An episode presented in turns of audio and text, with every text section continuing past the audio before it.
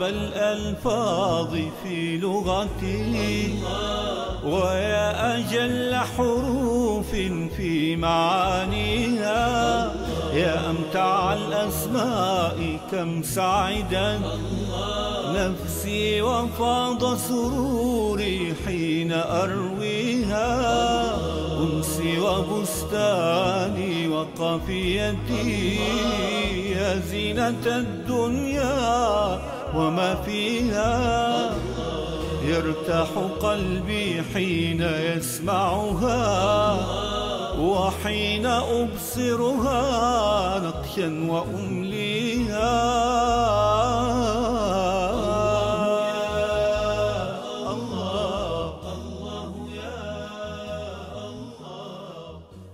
القريب. قريب من عباده علي فوق عرشه. عليم بالسرائر وما تكنه الضمائر. من تقرب منه شبرا تقرب منه ذراعا. ومن تقرب منه ذراعا تقرب منه باعا. أقرب إلينا من حبل الوريد. قريب جل في علاه. يرى ويسمع. لا يخفى عليه شيء. قريب من العابدين.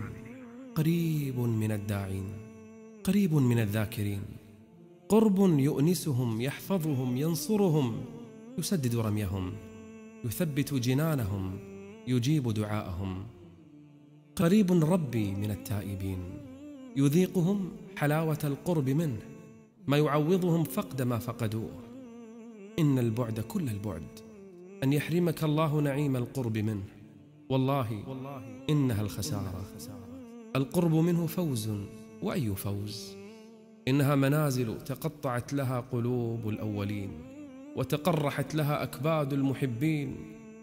ليس والله بمال أو ولد ينال ولكن كما قال الله جل في علاه وما أموالكم ولا أولادكم بالتي تقربكم عندنا زلفى إلا من آمن وعمل صالحا فأولئك لهم جزاء الضعف وهم في الغرفات آمنون. أقرب ما يكون العبد من ربه وهو ساجد. تريد هذا النعيم؟ دونك السجود دونك الصلاة إنها بساط القرب من الله. واسجد واقترب. اسأله القرب منه. أتدري لما؟ لأنه لو قربك منه قرب لك كل بعيد وسخر لك كل عسير وسهل لك كل صعب. إنه الله القريب. الله الله يا الله. الله يا في إحدى الأسفار مع النبي صلى الله عليه وآله وسلم الصحابة سألوا رسول الله قالوا يا رسول الله أقريب ربنا فنناجيه أم بعيد فنناديه؟ قال إن الذي تدعون أقرب إلى أحدكم من عنق راحلته. إنه سميع قريب. وأنزل الله عز وجل وإذا سألك عبادي عني فإني قريب. الله هو القريب. وإذا سألك عبادي عني فإني قريب. أجيب دعوة الداع إذا دعان. نعم إن ربنا عز وجل هو القريب. مع أنه في العلو مع أنه على العرش استوى جل في علاه. إلا أنه قريب. قريب مع علوه عال مع قربه جل جلاله.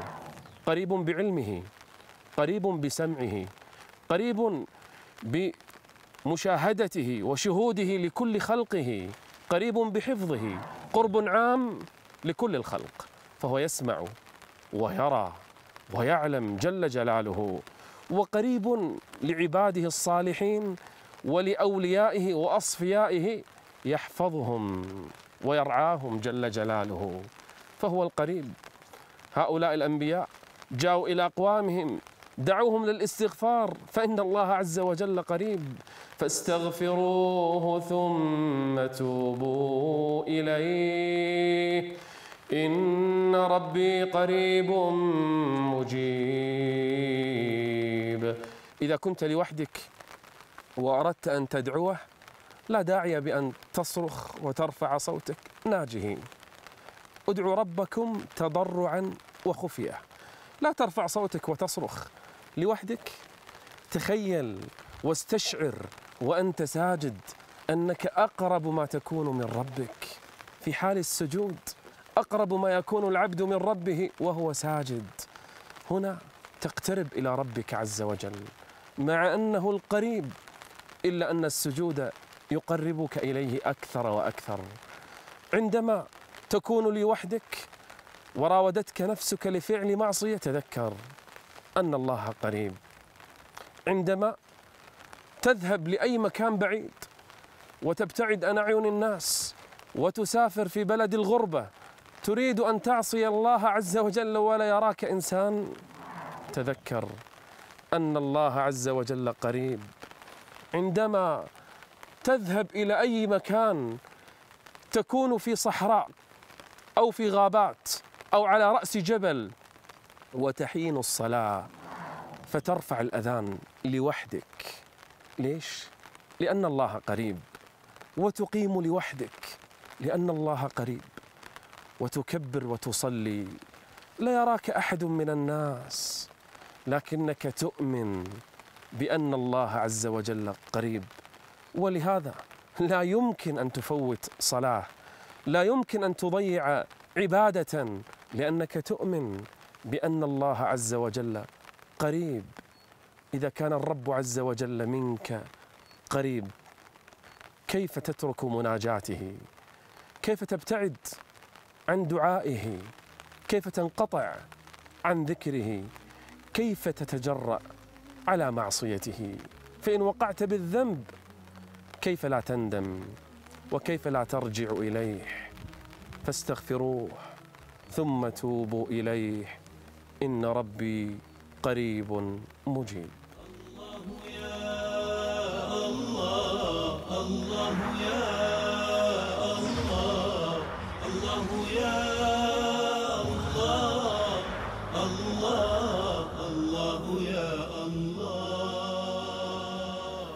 يشعر المؤمن بالراحة والاطمئنان إذا علم أن الله عز وجل قريب. قرب الله عز وجل من خلقه ومن عباده مع علوه ومع فوقيته مع أنه على العرش استوى جل وعلا إلا أنه قريب من عباده. يسمعهم يعلم بحالهم يرعاهم جل وعلا. لما قال موسى عليه السلام وطلب من ربه أن يبعث معه هارون بعث الله معه هارون ثم قال لهما اذهبا إلى فرعون إنه طغى لكن الذهاب إلى فرعون صعب. هذا فرعون الذي يقتل الناس بلا سبب أصلا. كيف نذهب وندعوه إلى الله عز وجل؟ لكن انظر ماذا قال الله عز وجل لهما. قال إنني معكما إنني معكما. قريب منكما. أسمع وأرى. أي اطمئنان؟ أعظم من هذا الاطمئنان. وأي راحة أكبر من هذه الراحة. أنت لما تسافر تترك أهلك في البيت لوحدهم وتسافر لحاجة لعمل لأي شيء. دعاء السفر يحسسك بالقرب من الله عز وجل. اللهم أنت الصاحب في السفر والخليفة في الأهل. يا الله ما أجمل قرب الله عز وجل لعباده. استشعارك أن الله عز وجل معك بالسفر يجعلك مرتاحا مطمئنا واثقا. هو الله جل وعلا القريب من عباده. لو ناجيته لو جاءك المرض لو ضاقت عليك الدنيا لو كثرت عليك الهموم لو تراكمت عليك الغموم لو ضاق بك الصدر. لو أظلمت عليك الدنيا تعرف ماذا تصنع؟ أسجد واقترب. أسجد واقترب. اقترب منه جل وعلا. هو القريب الذي يحب من عباده أن يتقربوا إليه. هو القريب جل وعلا. أقرب ما يكون الرب من العبد. تعرف متى؟ في جوف الليل الآخر. هنا كل حبيب يألف محبوبه. كل عشيق يتذكر عشيقه. كل من سهر في تلك اللحظات الثلث الأخير يتذكر من يحب. وهكذا أهل الإيمان لا يتذكرون إلا محبوبهم الأعظم القريب منهم. من؟ إنه الله جل وعلا. لو تقربت إليه شبرا تقرب منك ذراعا تقربت منه ذراعا تقرب منك باعا. مع قربه إلا إنه يتقرب إلى عباده أكثر وأكثر. فما أجمل الاسم وما أعظمه إنه القريب جل في علاه.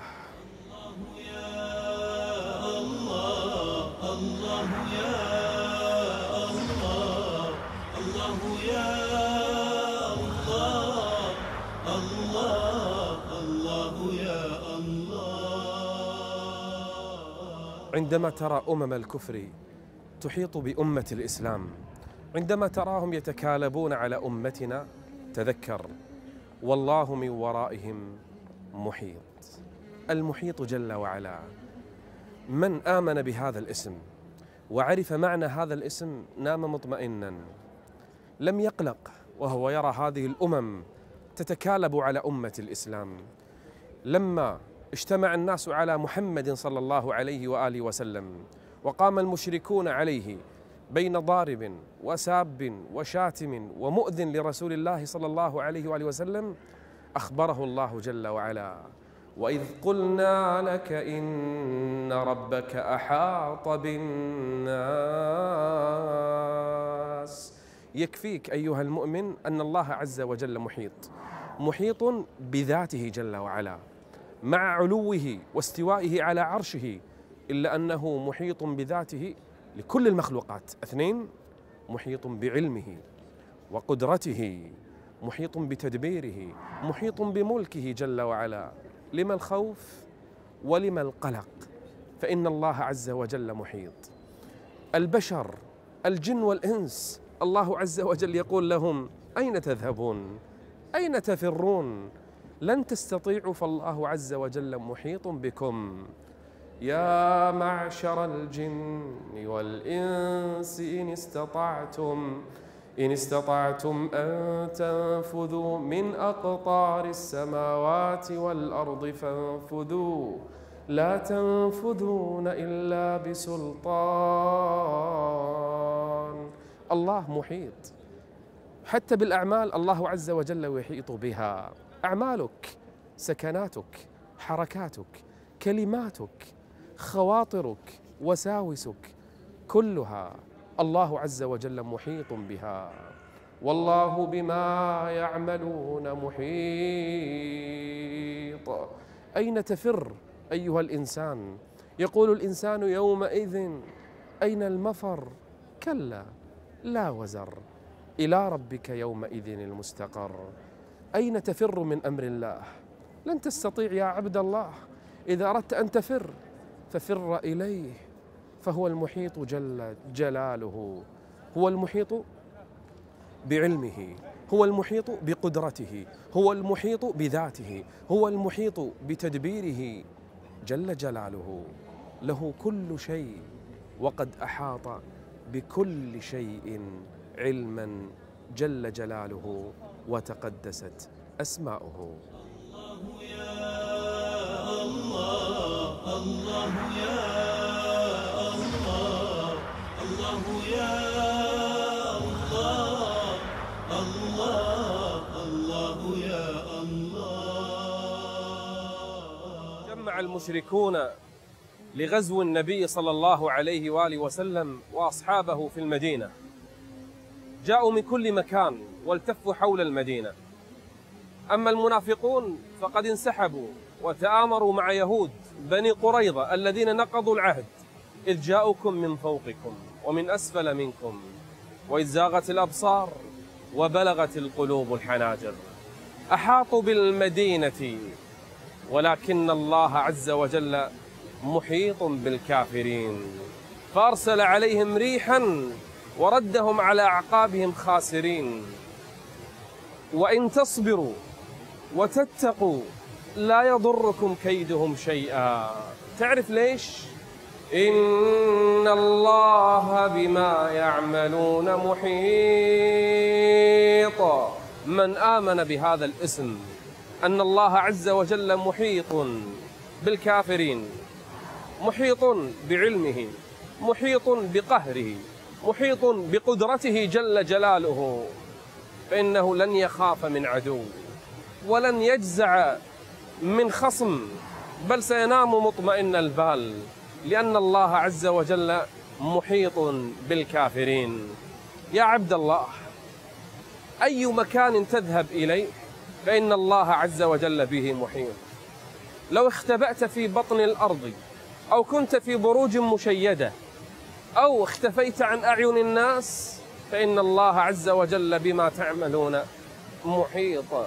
لا ملجأ ولا منجى منك إلا إليك. فأين تذهبون؟ إن هو إلا ذكر للعالمين.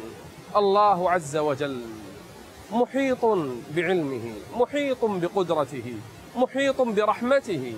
محيط بقهره محيط بذاته جل وعلا. ومن تصور السماوات والأرض بأنها حلقة في فلاه بالنسبة للكرسي وأن الكرسي بالنسبة للعرش كحلقة في فلاه والله عز وجل قد استوى على العرش. فإنه بهذا لا يستغرب أن الله عز وجل قد أحاط بكل شيء. هو المحيط جل في علاه.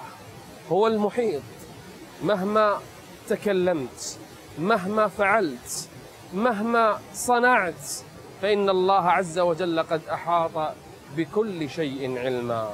وأحصى كل شيء عددا. إنه الله إنه المحيط. لن يستطيع أحد من الإنس والجن.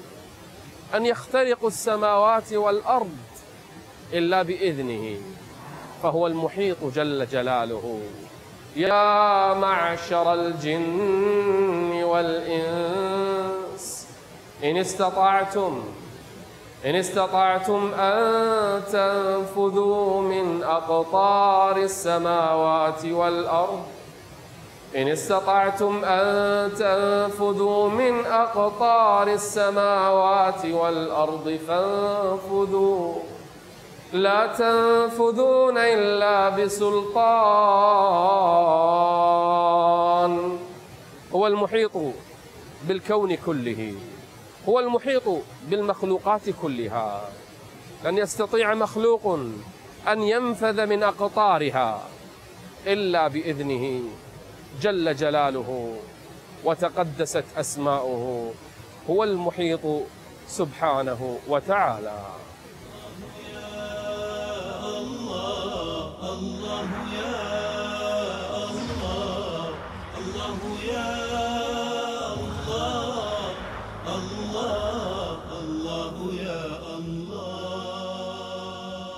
بغير الله عز وجل الكون كله ظلام. بغير الله لا نور في الأرض. فالله عز وجل خلق النور في السماوات والأرض ونور السماوات والأرض. الله نور السماوات والأرض. الله نور السماوات والأرض. مثل نوره كمشكاة فيها مصباح. الله منور السماوات الله منور الأرض. بغير الله لا نور. لما عرج بالنبي صلى الله عليه وآله وسلم إلى السماء الصحابة أرادوا أمرا يعني اشتاقوا إليه قالوا يا رسول الله هل رأيت ربك؟ كم يشتاقون إلى رؤية الله عز وجل؟ فسألوا نبيهم يريدون أن يخبرهم عن ربهم جل جلاله. قالوا يا رسول الله هل رأيت ربك؟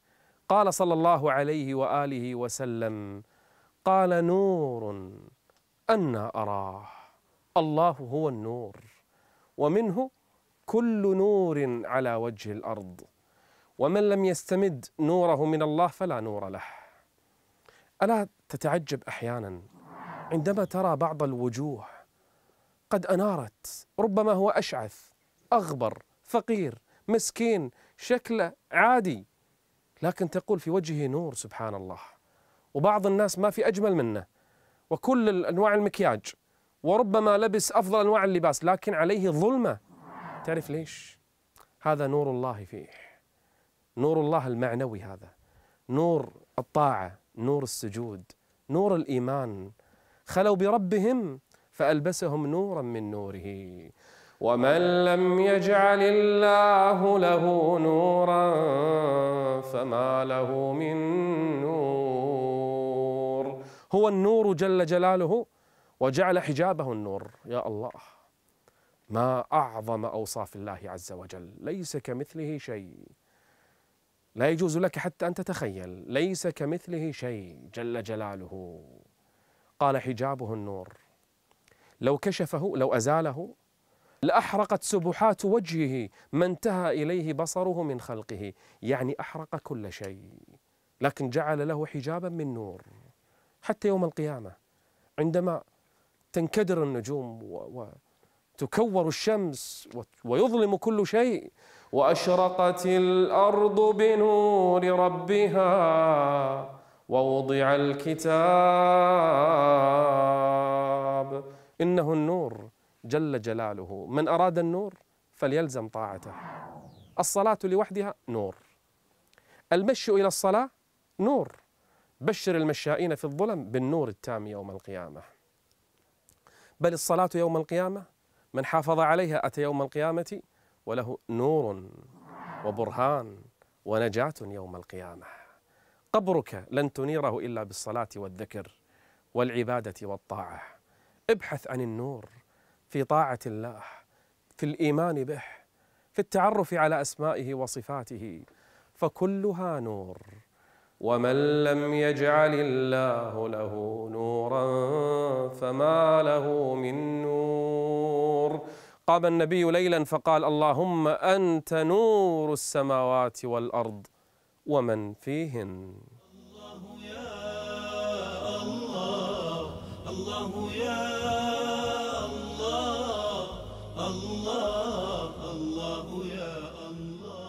نور السماوات والأرض. هادي الخلق لنوره. نور قلوب المؤمنين بهدايته ومعرفته والإيمان به. إن النور الذي يقذفه الله في قلب عبده المؤمن لهو من نوره سبحانه. فإن أظلمت روحك بالذنوب وغطى الران على القلوب وتاهت عن طريق الهدى الخطوات فإن نور الله لها الهادي. الله نور السماوات والأرض. إذا ملأ نور الله قلب العبد وأنار الله بصيرته فهو يرى بنور الله ويمشي بنور الله ويعمل بنور الله بل يعيش حياته كلها بنور الله. يميز الحق من الباطل والخطأ من الصواب. إنه نور الله. إذا غلف به القلب. إن الأنوار الإلهية تسد منافذ الشيطان على الإنسان. فيتحقق للعبد النور في بصيرته وقلبه وجوارحه. فادعوا الله بطلب هذا النور. يا الله يا الله يا نور السماوات والأرض. من أعطاه الله نورا في قلبه كان أشرح الناس صدرا وأقربهم منه منزله. وأرق الخلق قلوبا أفمن شرح الله صدره للإسلام؟ فهو على نور من ربه فويل للقاسية قلوبهم من ذكر الله. أولئك في ضلال مبين. فإن قسى قلبك مرة فناج ربك وألح عليه أن ينيره بنوره وأن يرزقك قلبا لينا يرى بنوره سبحانه. اللهم املأ قلوبنا نورا واملأ دنيانا وآخرتنا نورا. الله يا الله الله يا الله الله الله يا الله يوم القيامة تظلم السماء بما فيها الشمس تكور والنجوم تنكدر. ويحشر الله عز وجل الناس على أرض بيضاء عفراء كقرصة نقي ليس فيها علم لأحد. فإذا حشر الناس كانوا بعدها في ظلمة أي يحشرون إلى مكان مظلم لا نور فيه. في ذلك المكان تجد النور يشع عند بعض الناس ليس كلهم. يوم ترى المؤمنين والمؤمنات يسعى نورهم يسعى نورهم بين أيديهم وبأيمانهم يسعى نورهم بين أيديهم وبأيمانهم. من أين يأتيهم النور؟ يأتيهم النور بسبب صلاتهم في الدنيا. الصلاة نور بسبب قرآنهم بسبب صدقاتهم. بسبب أعمالهم الصالحة. يسعى نورهم بين أيديهم وبأيمانهم. في ذلك اليوم تجد أناس على منابر من نور يا الله. يغبطهم النبيون والشهداء. من أين هذا النور؟ إنهم المتحابون بجلال الله. على منابر من نور. الشهداء أين هم في ذلك اليوم؟ لهم أجرهم ونورهم. بعض الناس نور مد بصره وبعضهم نوره لا يتجاوز أصبع قدميه حسب عمله. إيمانك وعملك. فالله عز وجل هو النور. إيمانك به. عملك الصالح له هو سوف ينير لك في ذلك اليوم. غيره لن تحصل على نور إلا بالإيمان به وبتقواه. فهو النور جل جلاله ومنه النور يقذف النور في قلب عباده المؤمنين. يا أيها الذين آمنوا اتقوا الله وآمنوا برسوله. يؤتكم كفلين من رحمته ويجعل لكم نورا تمشون به. ويجعل لكم نورا تمشون به. المؤمن تجد في وجهه النور سبحان الله حتى لو لم يكن جميلا لكن بسبب صلاته وقيام ليله وقرآنه وذكره لله وما وقر في قلبه من النور والإيمان تجد النور يشع من وجهه. أما الكافر أما الفاجر فإنك لا تجد النور في وجهه ابدا. والله ينقبض نفسك تنقبض إذا رأيت وجهه. كأنما أغشيت وجوههم قطعا من الليل مظلما. لا يعطي الله النور إلا المؤمن الصادق والولي والعابد والرجل الصالح والمرأة الصالحة. أما الرجل الفاجر فالظلمة تعلو وجهه والعياذ بالله. إذا أردت النور عليك بالمساجد ففيها النور عليك بالصلاة عليك بقيام الليل عليك بذكر الله عليك بالإيمان والعمل الصالح. فالله هو النور ومنه النور وكل نور في السماوات والأرض إنما هو من الله وأشرقت الأرض بنور ربها. أسأل الله أن يرزقنا من نوره. روحي طموحي راحتي سكني لا أجتني الأنس إلا من مغانيها.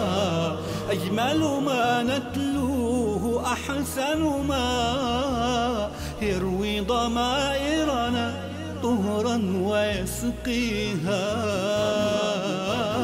يا سلوة للقلب يا أملا يرى المحب أفانينا المنى فيها إن جاءت الدنيا بضائقة فالجأ إليها ففيها ما يجليها.